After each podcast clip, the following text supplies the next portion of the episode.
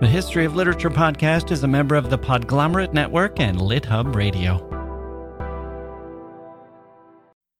Hello. When we last left our hero, Percy Bysshe Shelley, he was in his early to mid 20s, longing for the young Wordsworth, the poet of nature, the lone star who had deserted his earlier self. The question of what Shelley would become in old age is one the world never had answered, as he died before he ever reached the age of 30.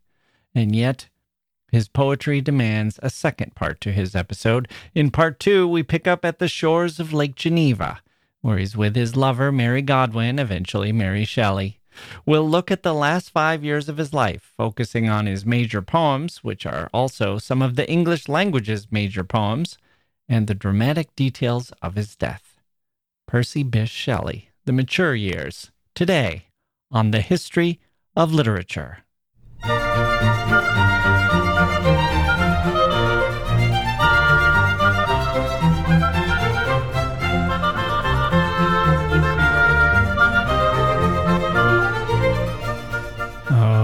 Okay, here we go. Hello, everyone. Welcome to the podcast brought to you by your humble podcaster, aka Jacke Wilson. This is a good one today. We have about five years left of Shelley's life in which he wrote some truly outstanding poetry, which will be our focus, the poems themselves. Here's what I've done I've taken a poem or sometimes two from each of the years that Shelley has left. We'll start, well, we're not going to start with the poem, we'll start with his prose. We're going to wrap up 1816 and launch into 1817 with the preface that Shelley wrote for his soon to be wife's Mary Shelley's book. Not her first book. She wrote a travel book before this one, but certainly it's her most famous book. You know it and love it Frankenstein or The Modern Prometheus. Shelley wrote a preface for it. The Shelleys were in Marlow at the time, such a great literary name from Christopher Kit Marlowe, the playwright, to the speaker in Heart of Darkness by Joseph Conrad, to Raymond Chandler's L.A. Private Eye. The Shelleys had been married at the end of 1816 on December 30th. and They spent much of 1817 in Marlow, bedraggled by a court case as they were trying to get custody over Shelley's children with his first wife. Shelley met Leigh Hunt and John Keats, took some trips to London, met with them a few times. Shelley wrote some political pamphlets and signed them The Hermit of Marlow. By the time the custody case ended, it was 1818. The Shelleys were in Italy, and Percy Shelley would never again return to England. He had only three or so years left to live.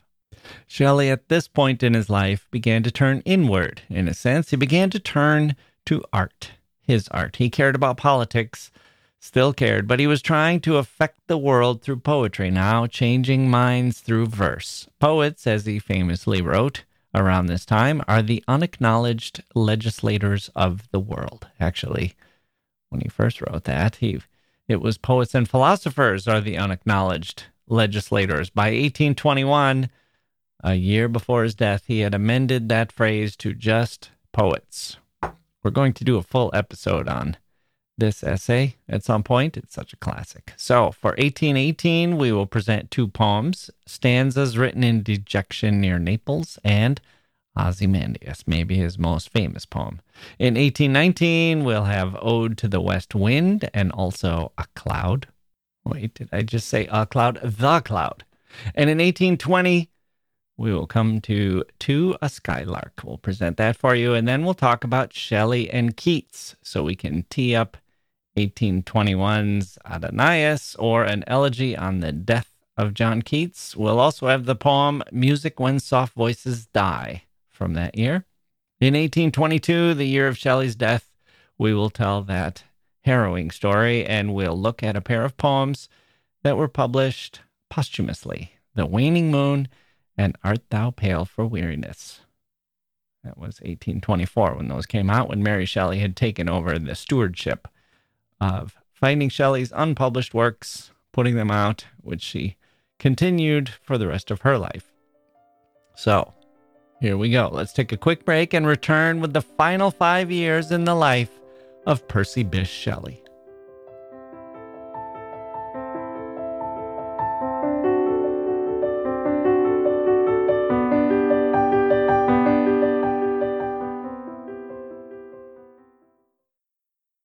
Hey grown-ups, The Cat in the Hat cast is a new podcast from Wondery, perfect for the whole family.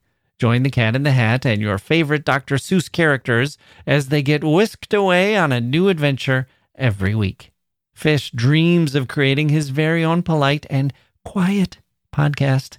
That is, until he gets a surprise visit to his Fishbowl podcast studio from the Cat in the Hat himself. And it becomes very clear that the cat has other plans for the podcast, and those plans are the opposite of quiet. The cat may be disruptive, but it turns out he's also a great help to get fish out of all kinds of predicaments. Bursting with music, silliness, and rhymes, the Cat in the Hat cast encourages us all to find fun that is funny in every episode. Sing along to new favorite songs, try your luck at Titanic tongue twisters, have some fun with wondrous wordplay, and most importantly, bring your family along for all of the adventures in the Cat in the Hat cast. Follow the Cat in the Hat cast on the Wondery app or wherever you get your podcasts. You can listen to the Cat in the Hat cast ad free right now by joining Wondery Plus in the Wondery app or Wondery Kids Plus in Apple Podcasts.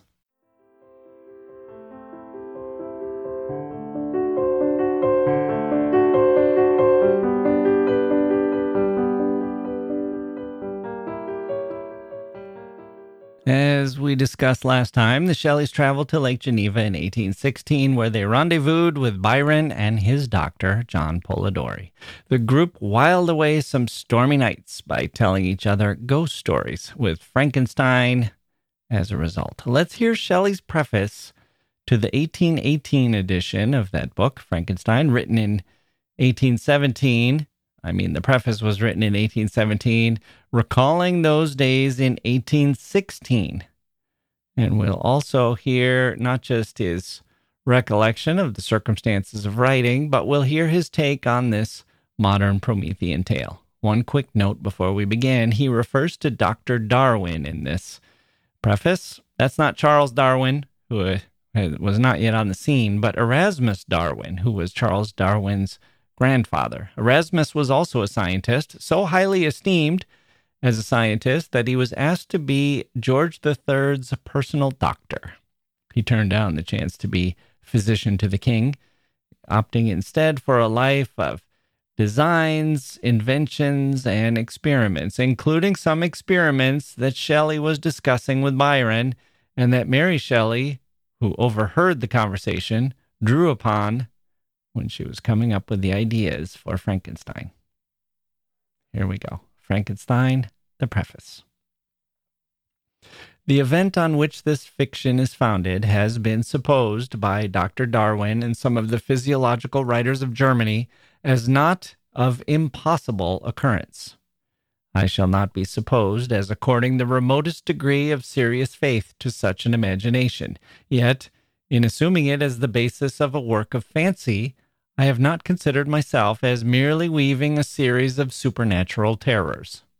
The event on which the interest of the story depends is exempt from the disadvantages of a mere tale of specters or enchantment.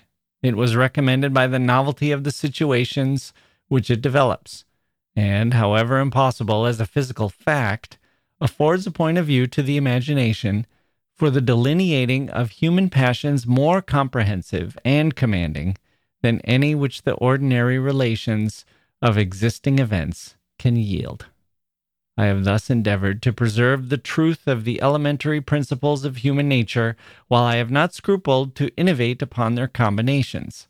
The Iliad, the tragic poetry of Greece, Shakespeare in The Tempest, and Midsummer Night's Dream, and most especially Milton in Paradise Lost, conform to this rule, and the most humble novelist, who seeks to confer or receive amusement from his labors may, without presumption, apply to prose fiction a license, or rather a rule, from the adoption of which so many exquisite combinations of human feeling have resulted in the highest specimens of poetry. The circumstance on which my story rests was suggested in casual conversation. It was commenced partly as a source of amusement and partly as an expedient for exercising any untried resources of mind.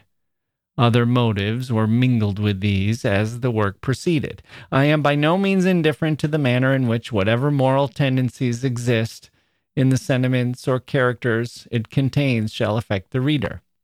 Yet my chief concern in this respect has been limited to the avoiding of the enervating effects of the novels of the present day, and to the exhibition of the amiableness of domestic affection and the excellence of universal virtue.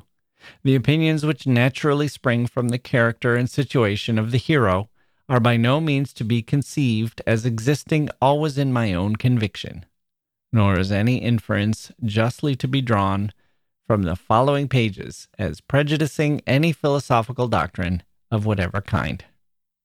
It is a subject also of additional interest to the author that this story was begun in the majestic region where the scene is principally laid, and in society which cannot cease to be regretted. I passed the summer of 1816 in the environs of Geneva.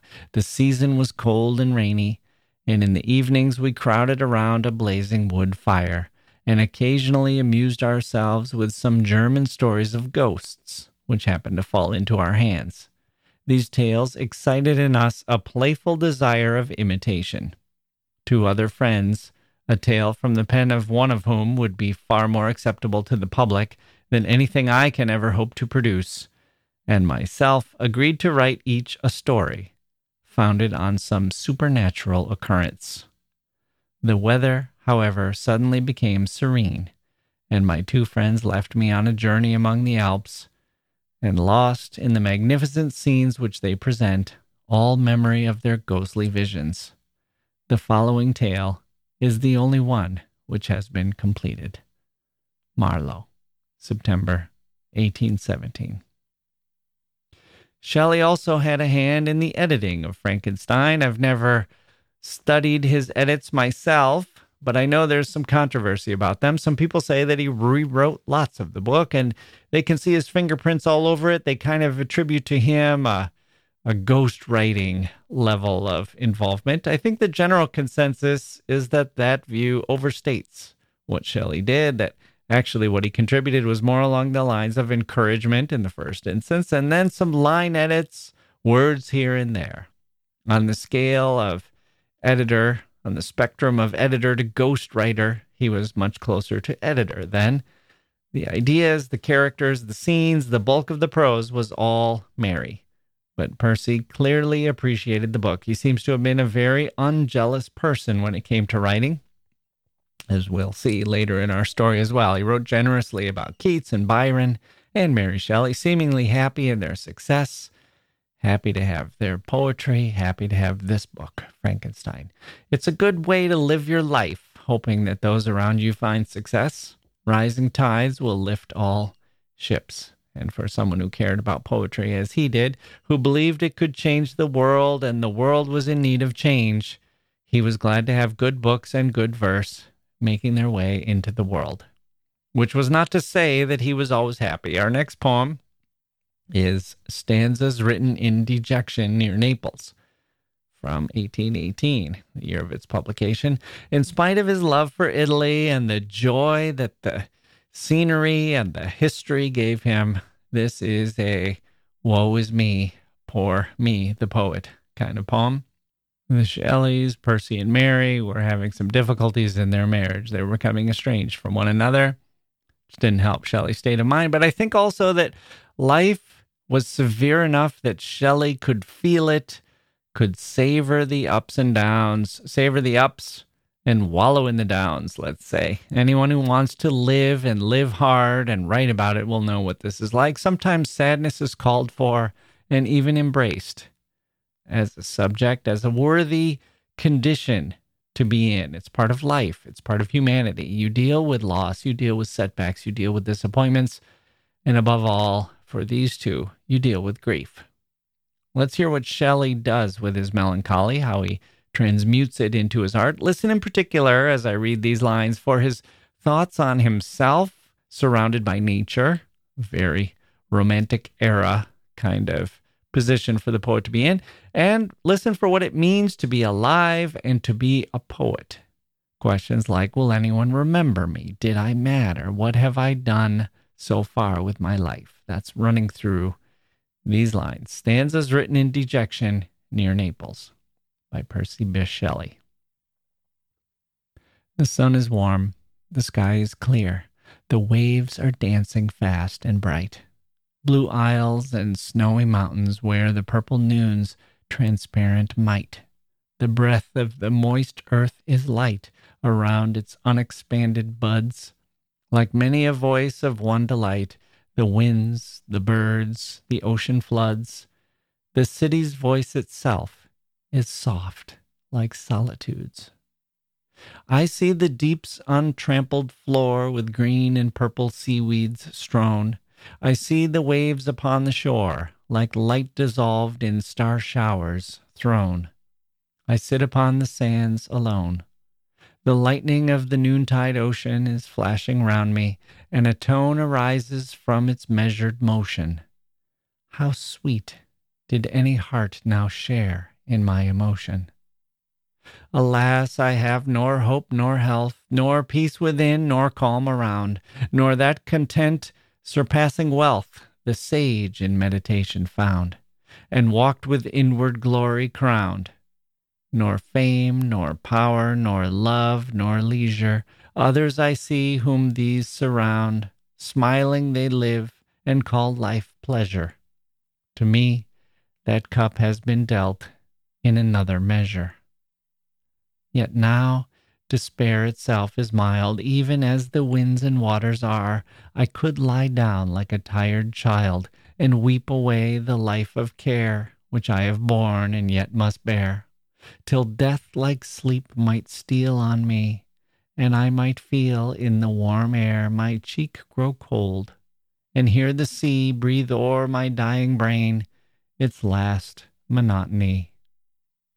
Some might lament that I were cold, as I, when this sweet day is gone, which my lost heart, too soon grow old, insults with this untimely moan. They might lament, for I am one whom men love not, and yet regret, unlike this day, which, when the sun shall on its stainless glory set, will linger, though enjoyed, like joy in memory yet. Hmm. It's good stuff. Now, if Shelley was worried that he would not last, he soon put those fears to rest with our next one, which is about lasting and also is lasting. It's about lasting and it is lasting. Ozymandias. This is a sonnet, 14 lines. We did an entire episode just on the sonnet form. It's so famous and important in English language literature. Shelley's has the un- slightly unusual rhyme scheme. This poem, Ozymandias, has the has the rhyme scheme. Try to figure it out sometime. It's A B A B A C D C E D E F E F. Or you could say it's A B A B A C D C E D E F E F. What does that do? Well, it disrupts our expectations. For one thing, we're used to well, Shakespeare gave us the, the classic paradigm A B A B That's Shakespeare. There are many other variants, of course, but listen to Shelley's again. A B A B. Okay, that's good. That sets it up. That's Shakespearean, right? So what comes next? C D C D. No. It goes A B A B, then A C D C. It's that way throughout. Atypical. The rhymes don't come exactly when we expect. So we're on uncertain ground, perhaps. That's relevant for the mood here in the poem, appropriate for the subject matter, which is about uncertain ground. The sands sloping away. It's about the vicissitudes of life and reputation and legacy. Even the best laid plans go awry. Time and chance happeneth to us all. Don't try to package things up neatly in your rhymes, they'll be broken and blasted by circumstance. You know, long enough window, long enough time frame, we all die, we all fade. Nature and its lightning and wind and rains and beating suns and growth and decay will eventually erode all of us, ourselves, our monuments, our legacies. So, Here we go with a wonderful poem, Ozymandias. This is a. I met a guy, had a great conversation with him, and here's a wise reflection on history, mortality, fortune, and fortune's folly kind of poem. Remember, too, that Shelley was surrounded by Italy and its glorious ruins. When composing this, the poem, however, is set in Egypt. Ozymandias is the Greek name for the pharaoh, Ramesses II. As it happens, or as it happened, I should say, the British Museum had recently acquired a head and torso of a statue of Ramesses II, which Shelley probably had not seen but had likely read about. Here we go Ozymandias by Percy Bysshe Shelley. I met a traveler from an antique land who said, Two vast and trunkless legs of stone stand in the desert. Near them on the sand, half sunk, a shattered visage lies, whose frown and wrinkled lip and sneer of cold command tell that its sculptor well those passions read which yet survive, stamped on these lifeless things, the hand that mocked them and the heart that fed. And on the pedestal, these words appear My name is Ozymandias, King of Kings. Look on my works, ye mighty, and despair. Nothing beside remains around the decay of that colossal wreck, boundless and bare. The lone and level sands stretch far away. Whew. What a poem. What are the heroes of this poem?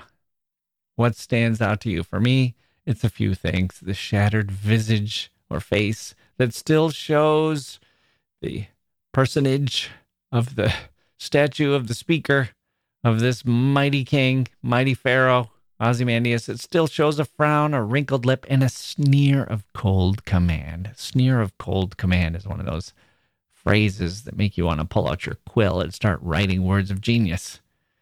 Summon the muse if you have one. All of that uh, on a broken statue lying on the ground, half sunk in the desert. How sneering you were when you were alive, Pharaoh. Ramesses II, when you had the statue commissioned, when you were saying things like, Look on my works, ye mighty, and despair. That's a line for the ages. That that line is as sonorous and as powerful as anything you'll find in poetry. I'm not sure if Shelley invented this inscription or if it's an example of found poetry. Either way, it's a glorious line to have in a glorious poem. And then to finish that absolute thunderbolt of a line with the gentle receding winds and sand, nothing beside remain. Look on my works, ye mighty and despair. You can hear the loud, proud voice booming through the desert, but after 3,000 years, even the loudest and proudest of voices fade away toward silence. Their echoes are so quiet. They can be almost comic now. No one mighty will despair at seeing this broken, crumbling statue. They'll, they'll regard it and sign a requisition to have it hauled off to some museum, perhaps with a wry chuckle at the inscription. And then look at what Shelley does after that inscription. Nothing beside remains. That's the throat clearing. That's a half a line. That's the pivot. That's the ironic twist. Round the decay of that colossal wreck.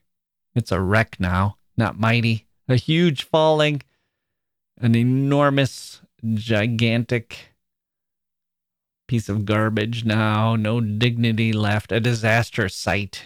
The hubris of it makes it a colossal wreck, not just a, a meager wreck, tiny wreck, a colossal wreck. And then the pivot to time eroding, even the mighty, even wrecks, even colossal wrecks Boundless and bare, the lone and level sands stretch far away.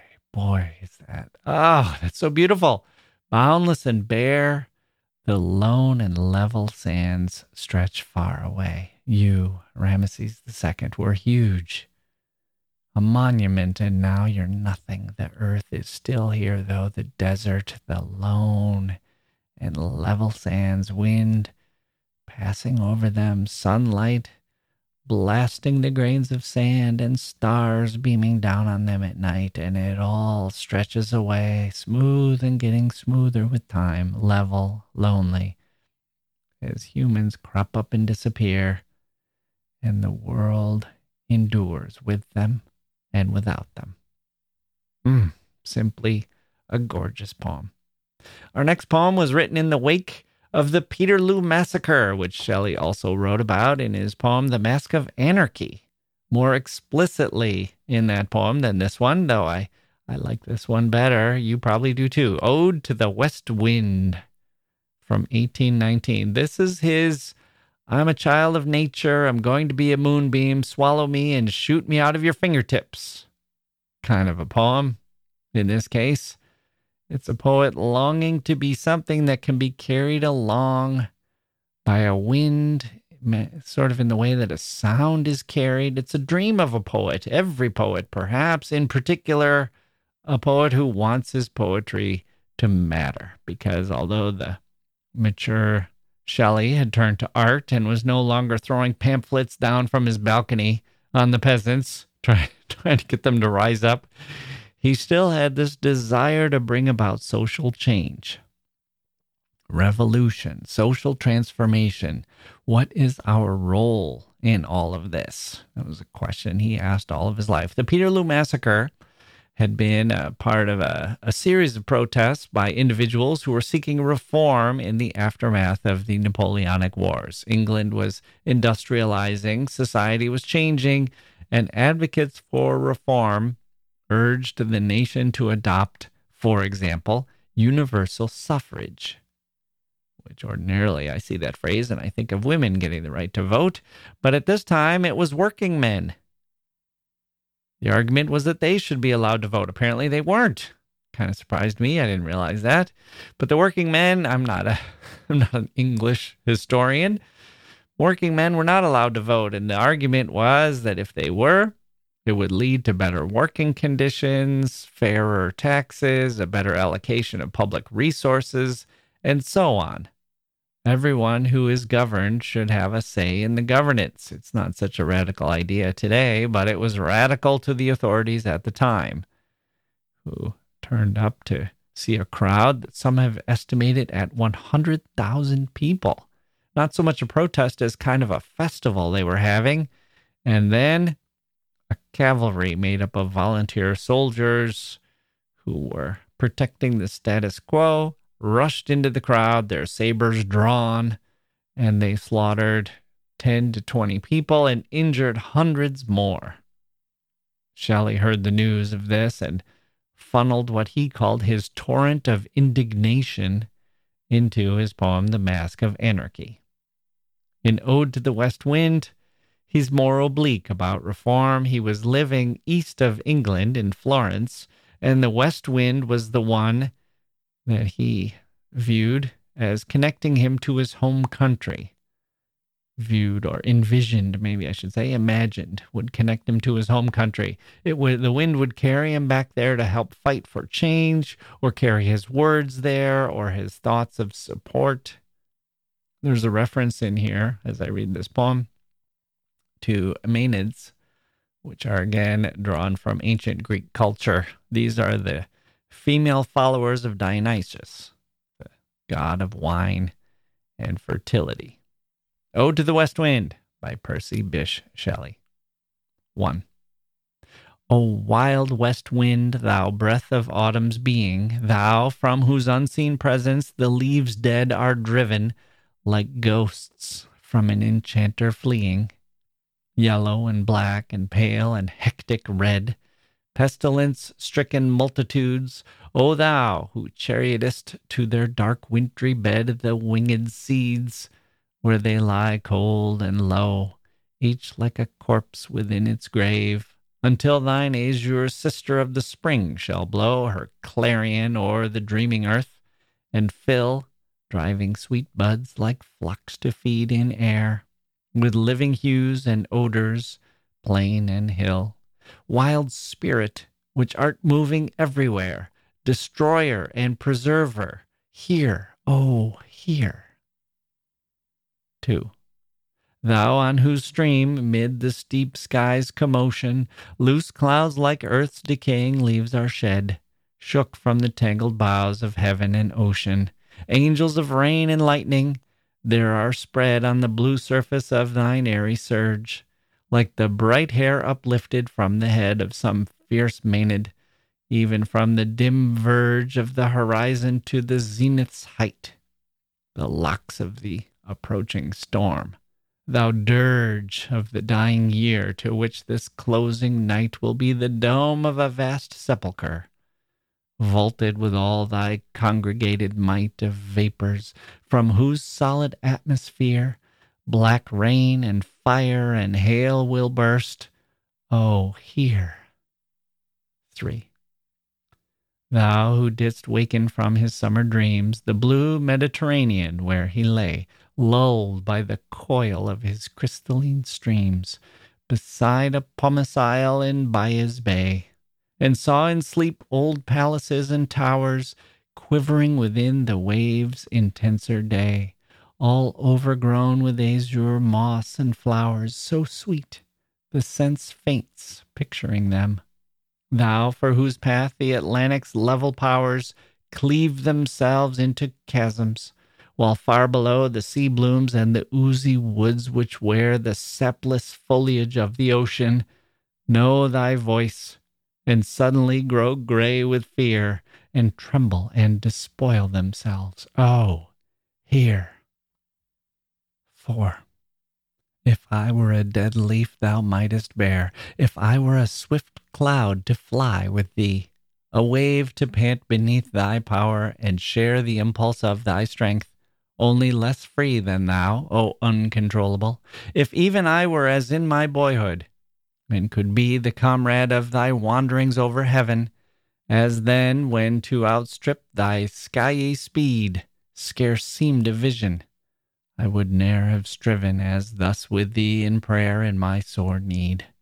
O lift me as a wave, a leaf, a cloud. I fall upon the thorns of life, I bleed.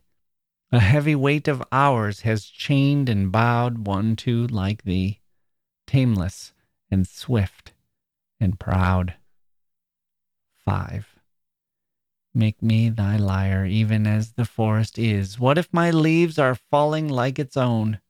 The tumult of thy mighty harmonies will take from both a deep autumnal tone, sweet though in sadness, be thou, spirit fierce, my spirit. Be thou me, impetuous one. Drive my dead thoughts over the universe like withered leaves to quicken a new birth. And by the incantation of this verse, scatter, as from an unextinguished hearth, ashes and sparks, my words among mankind. Be through my lips to unawakened earth the trumpet of a prophecy. O wind! If winter comes, can spring be far behind? Although Shelley had turned to poetry and was living abroad, it would be a mistake to see him as living a quiet, reclusive life. His life in these years was full of those ups and downs I mentioned earlier. Percy and Mary Shelley's child William died in June of 1819. Their marriage was not always smooth, and Percy's views on free love probably didn't help. He also had a child, perhaps, with another woman who may may have been Mary's stepsister Claire. It's never been definitively proven who either the mother or the father were. What's known is this Percy registered the child as being his in public records, and Mary was listed as the mother, though this came as a surprise to Mary. She definitely was not the mother. We don't know if Shelley or someone else was the father. It's been speculated that maybe it was Shelley's child with Claire or with a servant, or perhaps it was Byron's child with someone and and Shelley claimed the child, or it's been also suggested that Shelley may have adopted a local orphan. Nobody knows for sure. As 1819 turned to 1820, Shelley also wrote what might be his masterpiece, the lengthy work Prometheus Unbound, a lyrical drama, which is drawn from Greek myths, surprise, surprise, and looks at Prometheus's defiance of the gods, his seizure of fire, and the gift of it to humanity, for which Zeus punished Prometheus severely. Shelley picks up the story as Prometheus is released from captivity. Although it's possible for this work to be performed, it rarely is, and in fact, Shelley wrote it to be read, not staged.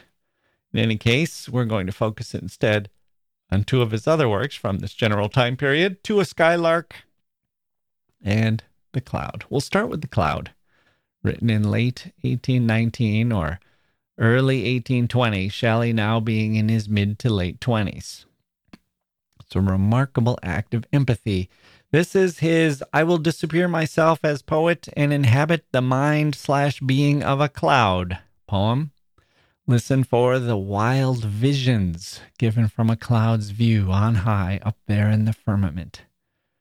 One imagines Shelley lying on his back in some Tuscan meadow, gazing upward at the clouds as they drifted o'erhead. Maybe doing that all day and night and coming up with everything the cloud would experience. And then igniting those thoughts with some poetic visions. One quick note a cenotaph, you'll hear that word, is a monument to the dead. The Cloud by Percy Bysshe Shelley. I bring fresh showers for the thirsting flowers from the seas and the streams.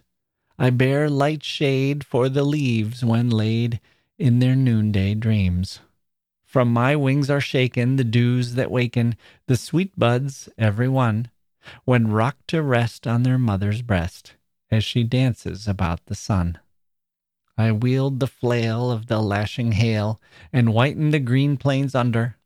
And then again I dissolve it in rain and laugh as I pass in thunder. I sift the snow on the mountains below, and their great pines groan aghast.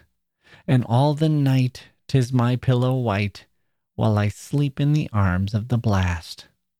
Sublime on the towers of my skiey bowers, Lightning my pilot sits. In a cavern under is fettered the thunder. It struggles and howls at fits. Over earth and ocean with gentle motion, this pilot is guiding me. Lured by the love of the genii that move in the depths of the purple sea. Over the rills and the crags and the hills, over the lakes and the plains, Wherever he dream, under mountain or stream, the spirit he loves remains. And I all the while bask in heaven's blue smile, whilst he is dissolving in rains. The sanguine sunrise with his meteor eyes and his burning plumes outspread leaps on the back of my sailing rack when the morning star shines dead. As on the jag of a mountain crag, which an earthquake rocks and swings. An eagle alit one moment may sit in the light of its golden wings. And when sunset may breathe from the lit sea beneath its ardors of rest and of love, and the crimson pall of eve may fall from the depth of heaven above. With wings folded I rest on mine airy nest, as still as a brooding dove that orbed maiden with white fire laden, whom mortals call the moon, glides glimmering o'er my fleece like floor, by the midnight breezes strewn. And wherever the beat of her unseen feet, which only the angels hear, may have broken the woof of my tent's thin roof, the stars peep behind her and peer.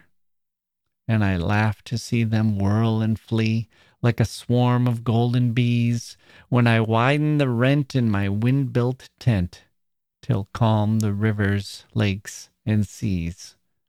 Like strips of the sky fallen through me on high, are each paved with the moon, and these. I bind the sun's throne with a burning zone, and the moon's with a girdle of pearl. The volcanoes are dim, and the stars reel and swim when the whirlwinds my banner unfurl. From cape to cape with a bridge like shape over a torrent sea, Sunbeam proof I hang like a roof, the mountains its columns be. The triumphal arch through which I march with hurricane, fire, and snow, when the powers of the air are chained to my chair, is the million colored bow. The sphere fire above its soft colors wove, while the moist earth was laughing below. I am the daughter of earth and water, and the nursling of the sky. I pass through the pores of the ocean and shores. I change, but I cannot die.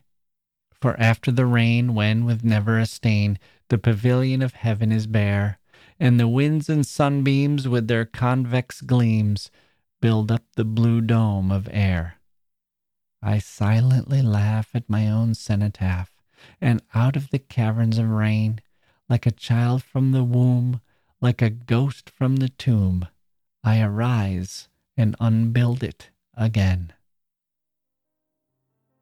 Hmm. That is the cloud. Let's take a quick break and come back with To a Skylark.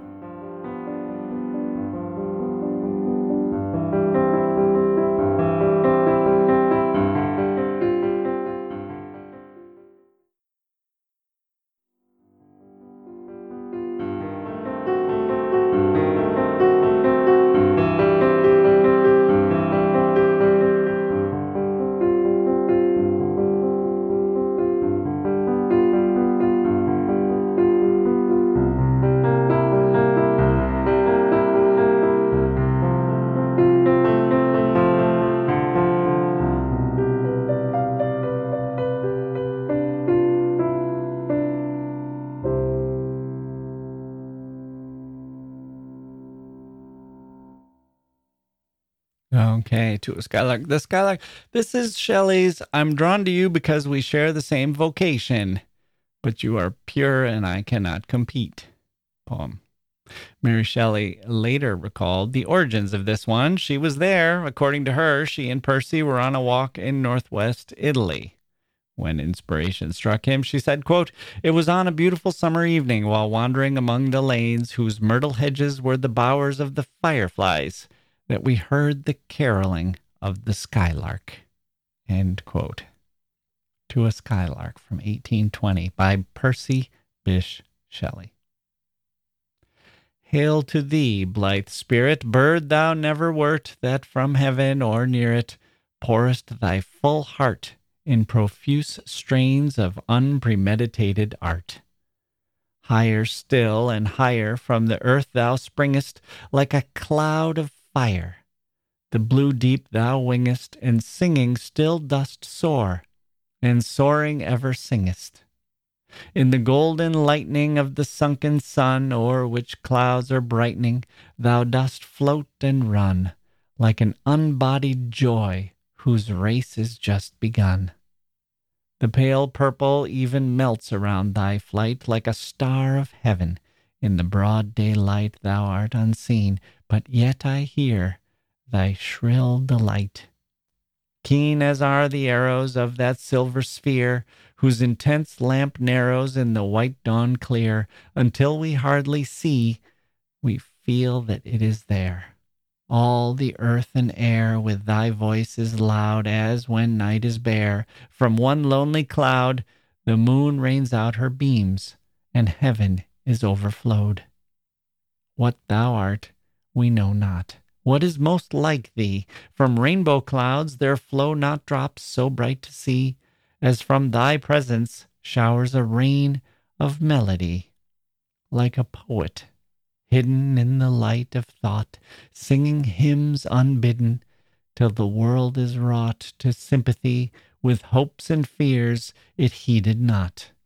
Like a high born maiden in a palace tower, soothing her love laden soul in secret hour with music sweet as love, which overflows her bower.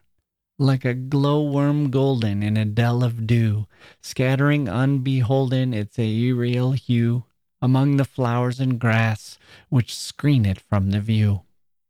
Like a rose embowered in its own green leaves, by warm winds deflowered, till the scent it gives makes faint with too much sweet those heavy winged thieves.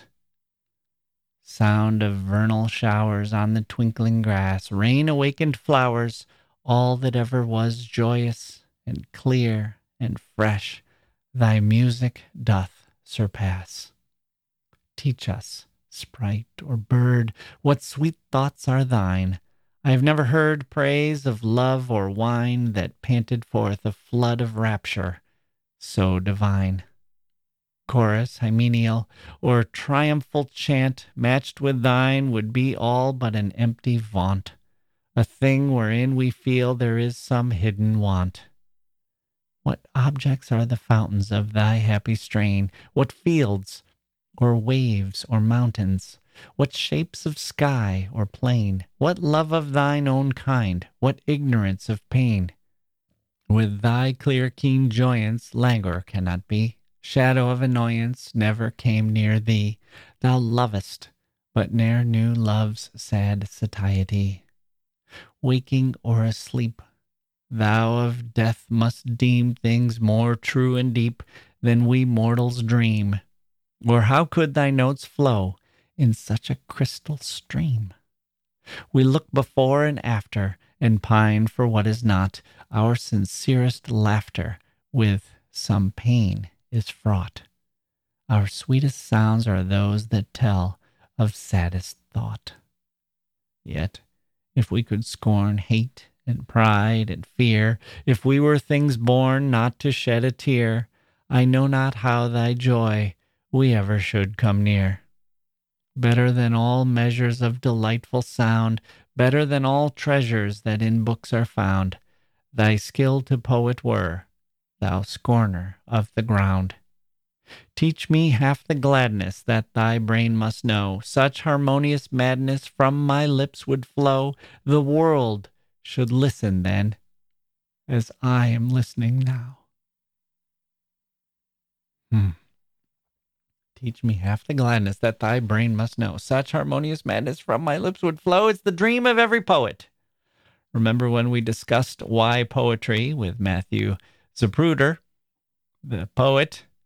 We talked about the pull of poetry, how, of good and great and lasting and enduring poetry. Why do we bother with this stuff? People, amateurs, bad poets, they think it's rhyme, right? I, I made a rhyme. It's clever. No, no, it's not impressive to find words that rhyme with one another. It's only mildly impressive. It's impressive like doing a crossword puzzle is impressive. It's not that impressive.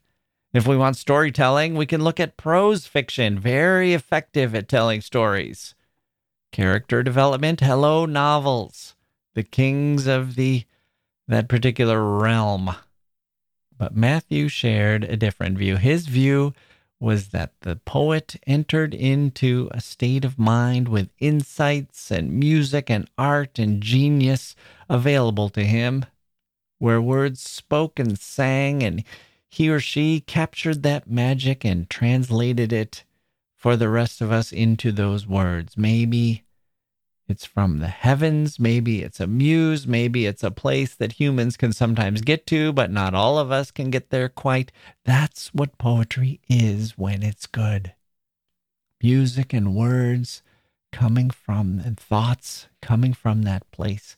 And Shelley says in this poem, I want it. I want to get it. I want to get that pure, harmonious madness and let it flow from me, unfiltered, unpremeditated, perfect, creative, not predictable genius. That's what I want to do with my life. And here it is coming out of this skylark's throat while he's flying. Some kind of life affirming voice flowing out of this bright little creature not intellectualized, not argumentative, just joy and purity and perfection. And Shelley says, Take me there, ye gods of poetry, let me sing like a skylark. Now, the parallel that comes to mind here for those of us today is with jazz musicians. Improvising, not puzzling over a word choice or a note, like someone who's filling in that Sudoku. I don't mean to just pick on crossword puzzles. There's other kinds of, of wordles. Not in that frame of mind, but superior craftsmen, master practitioners who then open themselves up to art and mystery, letting improvisation take them over, letting music, unpremeditated music, free and unadulterated, comes sailing out of their instruments. They are the vessel for it. And guess what? Guess what? When we're talking about jazz, we have a song called Skylark. It's one of the most famous jazz songs. It had two, two, you know, oh, do you know Skylark? Mm, the pedigree on this thing is unbelievable. It was written by Hoagy Carmichael, no slouch, and he got the melody from an improvisation by Bix Beiderbecke, another non slouch, who was playing it on his trumpet, or I guess it was a cornet. Carmichael gave it to Johnny Mercer, who tried to write lyrics for it for a year. Sat on the melody for a year before finally he was able to write the lyrics after his romance with Judy Garland fell apart. This is the kind of pedigree I'm talking about. These are these are giants of mid-century music and jazz. Then Johnny Mercer found the words for the longing in his heart, in which Bix Beiderbecke and Hoagy, Carm- Hoagy Carmichael had captured in the melody. So can I just tell you who has recorded this song? Ugh. I'll give you a partial list Harry James, the Glenn Miller Orchestra, Dinah Shore, Earl Hines with Billy Eckstine, Bing Crosby, Mel Torme, The Velvet Fog, Tony Bennett, Bobby Darin, Art Blakey, Aretha Franklin, Ella Fitzgerald, Bette Midler, Stan Getz, Susannah McCorkle, Linda Ronstadt, Rosemary Clooney, Cassandra Wilson, k.d. lang, Kristin Chenoweth, Bob Dylan. Singing this song, Skylark. Those lyrics are beautiful too. I'll give it they're up there with their poetry themselves. I'll give I'll give Shelley the nod. I'll give I'll give Skylark the song an A. I'll give Shelley an A plus. How about that? The theme in both songs is similar. You beautiful, pure being singing, Can I get to where you are? With that music so rich and resonant and unfiltered. The purity of music surpassing me as a poet when I have my thinking cap on. I want to be pure. I want to be musical. Okay. Let's talk about Shelley and Keats. Byron always struck me as kind of a snob whenever I read about his attitude toward Keats. He didn't appreciate this cockney stepping on his poetic turf. But Shelley, who could have taken the same position, Shelley was also came from the aristocracy, but he he looked past the class differences and said, This guy is the real deal. Poet with a capital P. Keats was not all that warm toward Shelley. The two were not close friends, and initially, at least, they criticized one another's poetry too. They did meet a couple of times in London. Shelley invited Keats to come and stay with him in Italy, which Keats turned down. As Leigh Hunt said, Keats did not take to Shelley as kindly as Shelley to him. Before the rejection, Shelley had written this to Marianne Hunt when he was excited. He had invited Keats. He thought Keats would take him up on it. He says, Keats's new volume, this is quote, in his, this is the letter to Marianne Hunt. Quote, Keats's new volume has arrived. I'm excited. I get a little carried away, people. Okay. Tripping all over myself here. Okay. Shelley wrote this to Marianne Hunt. Listen, you ready? I'm like a yapping little puppy here. Okay. Quote Keats's new volume has arrived to us, and the fragment called Hyperion promises for him that he is destined to become one of the first writers of the age. His other things are imperfect enough. Where is Keats now? I am anxiously expecting him in Italy, where I shall take care to bestow every possible attention on him. I consider his a most valuable life, and I am deeply interested in his safety. I intend to be the physician both of his body and his soul, to keep the one warm and to teach the other Greek and Spanish. I am aware indeed that I am nourishing a rival who will far surpass me, and this is an additional motive and will be an added pleasure. End quote. That's such a wonderful, wonderful paragraph in a wonderful letter. He will far surpass me, but that's a good thing. Ah, good old Shelley. Try to be more like this Shelley, this aspect of Shelley in your life. I know. I know what you're going to say. I'm going to tell you something. I'm anticipating what you're going to. Everything with me comes back to the Beatles. I get it. But this is so close to John Lennon's attitude toward Paul when they first met that I can't resist sharing the story. The two had met at a village fete. John had a band, his band. He was the leader, he was singing. And Paul was impressed because John was making up words on the spot. And after it was over, Paul, who was a little bit younger, hung around the group and sat down. To talk about skylarks. Paul McCartney, my God, the musical freak of nature. So he sits down, he's playing the piano, he's singing, he's playing the guitar, doing whatever, showing off, probably singing in multiple voices, most likely. Particular talent of his, that skylarking voice he's got. And John recalled later that he listened to Paul and thought, hmm, this guy's as good as me.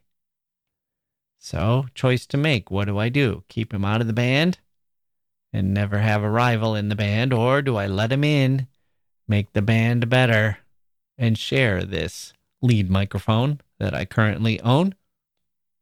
He chose the latter. Better to make the band better.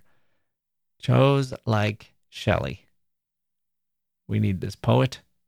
I'm deeply interested in his safety. I know he's dying. We all know that.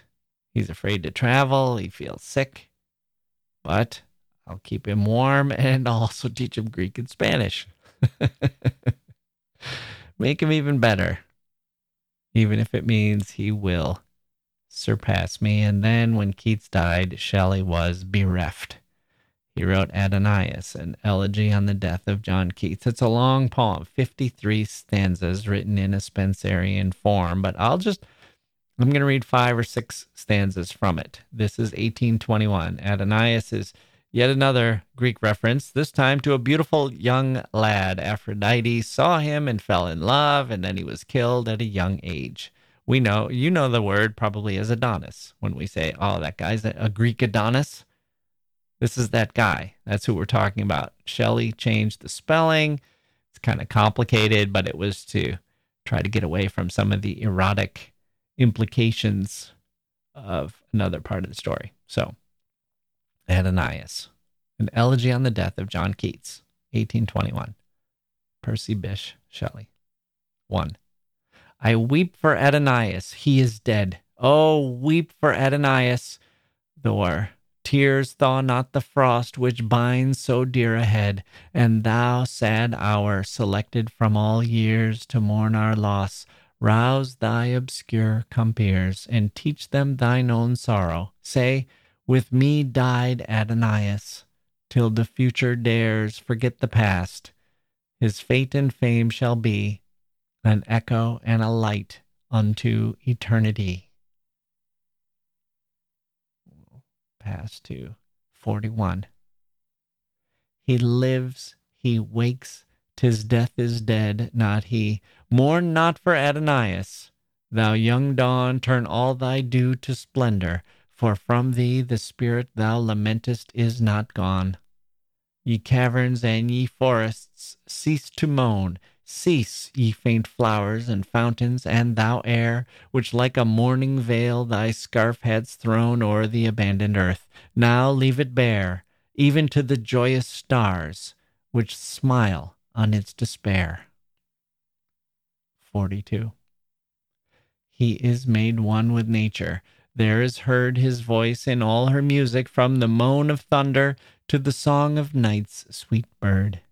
He is a presence to be felt and known in darkness and in light, from herb and stone, spreading itself where'er that power may move which has withdrawn his being to its own, which wields the world with never wearied love sustains it from beneath, and kindles it above. We'll pass now to 53. Why linger? Why turn back? Why shrink, my heart? Thy hopes are gone before. From all things here they have departed. Thou shouldst now depart. A light is passed from the revolving year, and man and woman and what still is dear attracts to crush, repels to make thee wither. The soft sky smiles, the low wind whispers near. Tis Adonais calls Oh, hasten thither. No more let life divide what death can join together. 54. That light whose smile kindles the universe, that beauty in which all things work and move, that benediction which the eclipsing curse of birth can quench not, that sustaining love which through the web of being blindly wove by man and beast and earth and air and sea, burns bright or dim, as each are mirrors of the fire for which all thirst, now beams on me, consuming the last clouds of cold mortality. 55. The breath whose might I have invoked in song descends on me.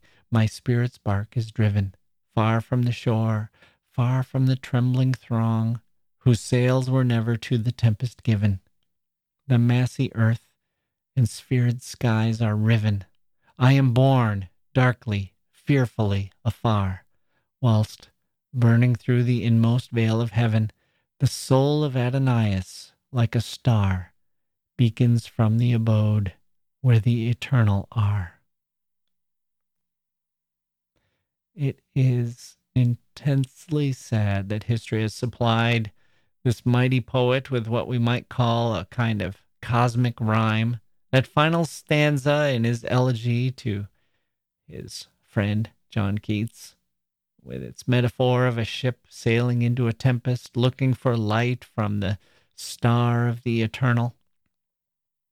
It's a cosmic rhyme, a dark one, because Shelley soon would die himself in a ship that sailed into a tempest, a storm. When he died, he had a copy of Keats's poems in his pocket. Let's hear one more poem from 1821 before we tell the story of that shipwreck and that death. This one is very short and very pretty. It's mainly famous for its first two lines, but it's only eight lines. We can read the whole thing. Music When Soft Voices Die by Percy Bysshe Shelley. Music when soft voices die vibrates in the memory Odors, when sweet violets sicken, live within the sense they quicken. Rose leaves, when the rose is dead, are heaped for the beloved's bed. And so thy thoughts, when thou art gone, love itself shall slumber on. What is left of us, we mortals, whether we are Ozymandias or Keats or Shelley, or we mere mortals. We leave a trace and then a memory and the values we help to promote. Is there a legacy of us in values like happiness and goodness and joy and love? I don't mean like billiard balls, as in we helped someone who remembered that and then they helped someone else and so on, and our actions echo throughout time, but I mean in a quality like love. Is love stronger for us having loved and having lived, believing in love, and having done what we can to foster love and contribute to it? Is the is the storehouse of love on this planet or in this universe enhanced, strengthened, filled by what we add to it when we're here? And does that continue after we are gone? I'd like to think so, and I think Shelley did too. And so we come to Shelley's death, a month shy of his 30th birthday. This is a bit disturb there's some disturbing parts in this death if you want to skip forward a few seconds. We'll wrap up with some poems. But first, Let's hear what happened. Shelley and a friend went out on a boat called the Don Juan, probably pronounced Don Juan. I'm assuming it was named after Byron's famous poem. They had a copy of Keats's poetry in Shelley's pocket. This was off the coast of Italy in what is now called the Gulf of Poets near Cinque Terre is more famous today. There are historic villages there, including one called Lerici or Lerici. Byron once swam across this very gulf to visit Shelley, about 4.6 miles. Byron was a champion swimmer. Shelley was inspired by the landscape, which was gorgeous, but things at this moment had taken a dark turn in his life. Mary Shelley, by now, had lost three of her four children in infancy. She was not doing well. She became pregnant again. She did not greet that with joy. She greeted it with foreboding. She had a feeling that something, she had a premonition, something dark and disastrous was going to occur.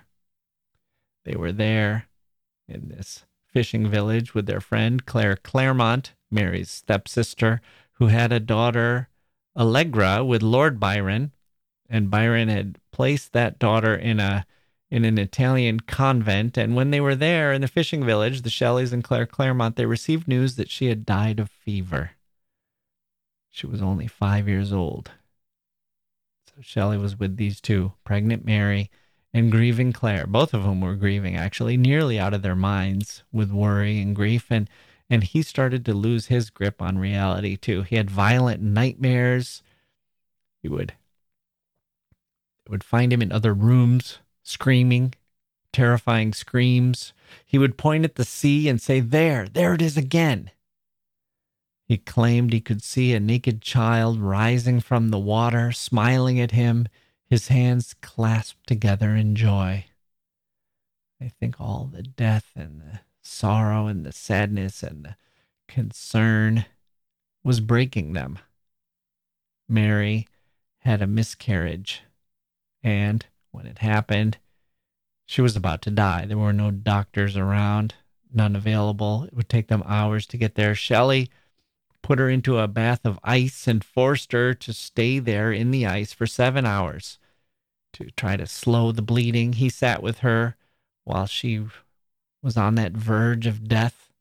The horrible circumstance she was in of trying to stay alive after she had lost yet another child and probably felt she had little to live for herself.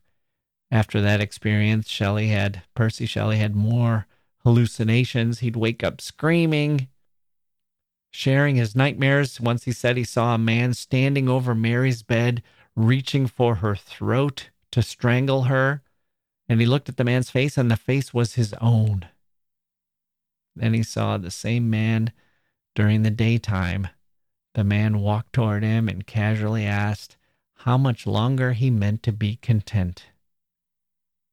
Once in a vision, he saw their guests covered in blood and the sea flooding into the house. There's some evidence that Shelley wanted to kill himself.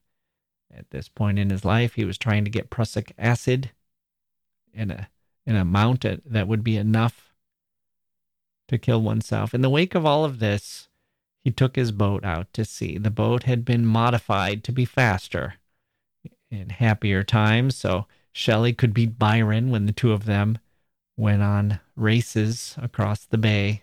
Sailing these were sailing boats, of course. This also made the boat these modifications also made the boat less stable. And when they went out to sea on this fateful night, Shelley and his friend, bad weather moved in, and this boat this modified boat, this risky, speedy boat, suddenly was in trouble. Another captain went out to save them, and he pulled alongside and he offered to take Shelley and his companion to safety, but Shelley refused to accept the help, and later accounts had it that he also stopped his companion from going too, put his hand on his arm and said no. Unfortunately, then the boat caps- capsized in the storm, killing Shelley and his friend. Ten days later, their bodies were found. Shelley's face and hands had been eaten away, and he was recognizable only by his clothing and the copy of Keats that he had in his pocket. Italy had quarantine regulations, So the bodies were buried in the sand. And then a month later, Lord Byron and Leigh Hunt and some others had Shelley's body dug up and they burned his body on the sand. For some reason, Shelley's heart didn't burn, refused to burn, it was said. The heart was then given to Mary Shelley, and she wrapped it in silk and kept it near her writing desk for the rest of her life. So that's it for Shelley's life. But as he anticipated, a poet lives on through his or her works. For much of this, he and we owe a debt to his wife Mary, who oversaw publication of his poetry, including many poems that had not yet been in print. We will close with two of those poems today, published posthumously. They're both about the moon. Both are sensationally inventive. The power of Shelley's imagination in these poems is kind of at a peak. To come up with one of these about the moon would be the poem of a lifetime, I think. To have them both by a man who also wrote so much else and who died not even at the age of 30 gives a sense of just how gifted Percy Bysshe Shelley was. This was first published in 1824, The Waning Moon. And like a dying lady, lean and pale, who totters forth wrapped in a gauzy veil out of her chamber, led by the insane and feeble wanderings of her fading brain, the moon arose up in the murky east, a white and shapeless mass. there it is. The moon, like a dying lady in a gauzy veil, tottering out of her chamber, half mad, feeble brain, coming out. Is that what you see when you look at the moon? Well, I guess it's I guess it might be what I see now on certain nights in when I'm looking in the murky east and then ah second poem here's the moon. Why is it pale? Why do you think the moon is pale? Maybe because it's lonely and a bit judgmental. If you ever think about the circumstances of the moon well I didn't really think about what it was like to be a cloud, how the stars would be buzzing around you like a swarm of bees until I read Shelley. I'll think about clouds differently.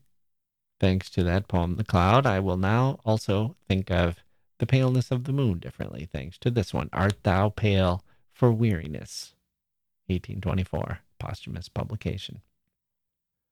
Art thou pale for weariness of climbing heaven? And gazing on the earth, wandering companionless among the stars that have a different birth, and ever changing like a joyless eye that finds no object worth its constancy. Percy Shelley had a mind that climbed to heaven and gazed on the earth. He was not companionless exactly. He was often with friends, and he was magnanimous toward them, and he found love and enmity and was never really alone, except that he was alone, like all poets who turn inward into their own genius, the ones who try to capture what's individual about their insights and endeavors and bring those visions to us. Steeped in history and myth, in love with beauty and nature, bombarded by feelings of justice and righteous indignation, he lived like a flawed gem, full of nicks here and there but incalculably valuable and voluble too, like those silver throated skylarks that stopped him in his tracks. A flawed gem, dazzling and shiny, and as enduring as his heart proved to be, resisting decay, impervious to fire, still here with us, for now at least, as the lone and level sands stretch far away.